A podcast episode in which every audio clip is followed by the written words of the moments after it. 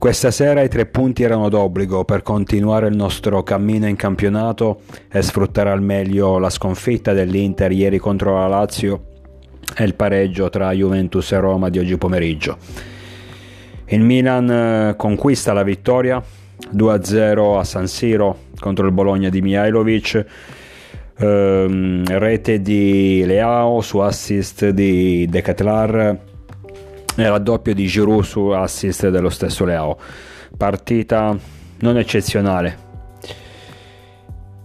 Ho visto la squadra a lunghi tratti ancora un po' contratta, meno fluida rispetto al solito, al solito.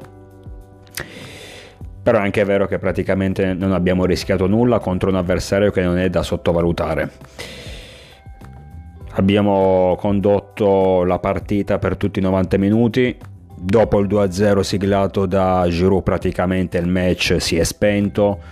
Um, il Milan ha rallentato il Bologna ha, ha, capito che oggi non era serata e non ci ha praticamente neanche provato a riaprire il match. Giusto qualcosina con, con l'entrata di Sansone ma niente di particolare.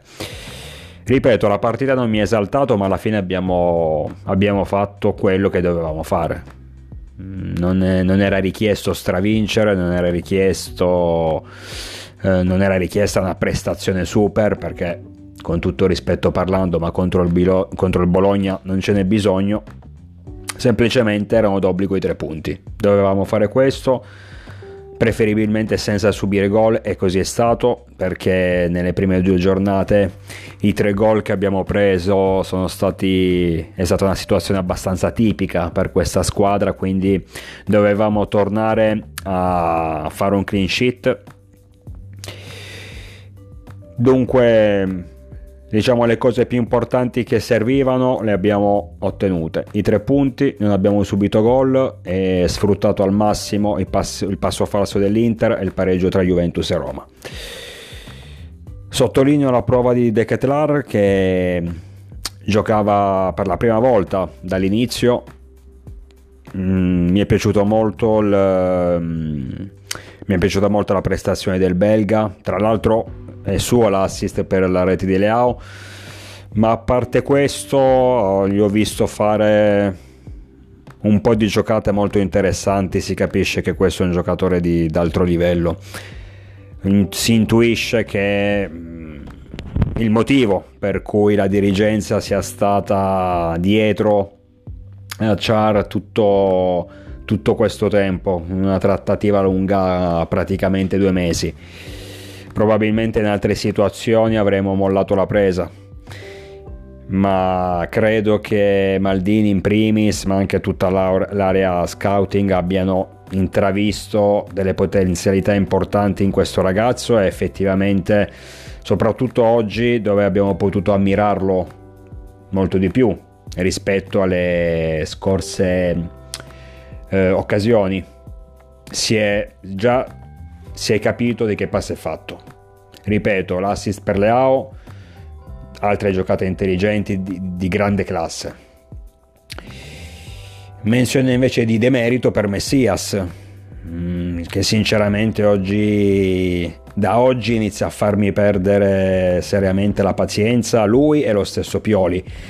Io il nostro allenatore lo difendo a prescindere in ogni situazione, anche perché ci ha portato uno scudetto, ci ha portato un secondo posto l'anno precedente, ha creato un gruppo eccezionale e fa giocare bene la squadra. Però non riesco davvero a capire il motivo per cui insista con sto Messias, che anche oggi ha dimostrato di essere un giocatore mediocre. Praticamente ha sbagliato tutto quello che poteva sbagliare. A me dispiace, per carità, perché comunque sia mm, è, è uno di quelli che in campo mette sempre tutto, se sta in panchina non si lamenta, quindi tanto di cappello a certi giocatori. Però ragazzi, è limitato tecnicamente. Può essere utile durante la stagione, cioè eh, io non l'avrei neanche riscattato, ormai l'abbiamo preso definitivamente, ok ce lo teniamo. Quindi potrebbe anche essere utile, non lo metto in dubbio, però non capisco il motivo per cui debba per forza sempre e comunque giocare dal primo minuto al posto di Salemaker che tra l'altro è entrato proprio dando il cambio a Messias e l'ho visto sicuramente meglio rispetto al brasiliano, l'ho visto più pimpante, più volitivo, più vivace sicuramente deve ancora migliorare nella parte finale dell'azione, che sia l'assist che sia il tiro, ma comunque a me sinceramente Alexis piace molto di più rispetto a Messias. Quindi spero che già dalla prossima partita, martedì, nella trasferta difficilissima di Reggio Emilia contro il Sassuolo, possa giocare lui. Comunque nel complesso prestazione positiva, non esaltante, ma l'ho detto, non, non, serviva una prestazione esaltante per battere il Bologna, anche se comunque sono quelle partite che se prendi sotto gamba rischi poi di complicarle, ricordiamoci la scorsa, la scorsa stagione che a San Siro contro gli uomini di Mihailovic ci abbiamo pareggiato 0-0, mettendo, diciamo, mettendo a rischio lo, lo scudetto, perché con quel pareggio avevamo dato modo all'Inter di avvicinarsi ulteriormente. È un pareggio in casa contro il Bologna sicuramente. È un passo falso non da poco. Eh, oggi invece abbiamo vinto facendo la nostra onestissima partita senza infamia e senza lode. Ripeto, l'unico aspetto che tra virgolette mi preoccupa, ma ripeto tra virgolette, è che ho visto la squadra soprattutto nel primo tempo un po' troppo contratta e meno fluida è anche vero che siamo ancora ad agosto, quindi i muscoli non sono ancora così sciolti. A livello fisico i giocatori non possono essere al top, mm, questo non lo metto in dubbio.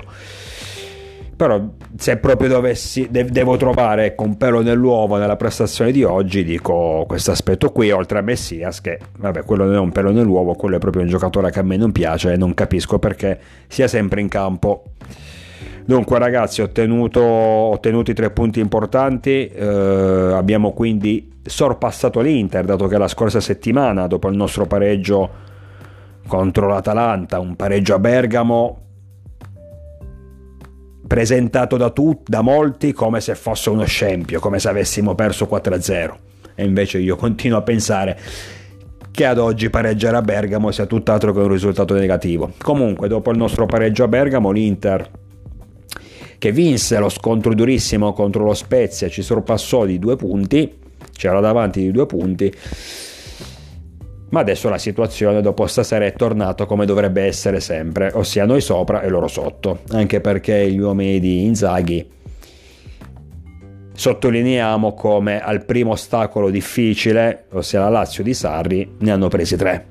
Finché si tratta di Lecce, che tra l'altro nella prima giornata avevano anche vinto a fatica all'ultimo secondo. Comunque, finché si tratta di Lecce e lo Spezia, sono tutti bravi a fare fenomeni, quando invece si alza l'asticella i grandissimi campioni dell'Inter perdono 3-1, ma quelli sono ancora convinti di essere la squadra più forte in assoluto in Italia, tant'è che anche ieri sentivo degli sfoghi di tifosi interisti dove sottolineavano ancora una volta il fatto che ci avevano regalato lo scudetto la scorsa stagione. Sono proprio ossessionati da questa frase.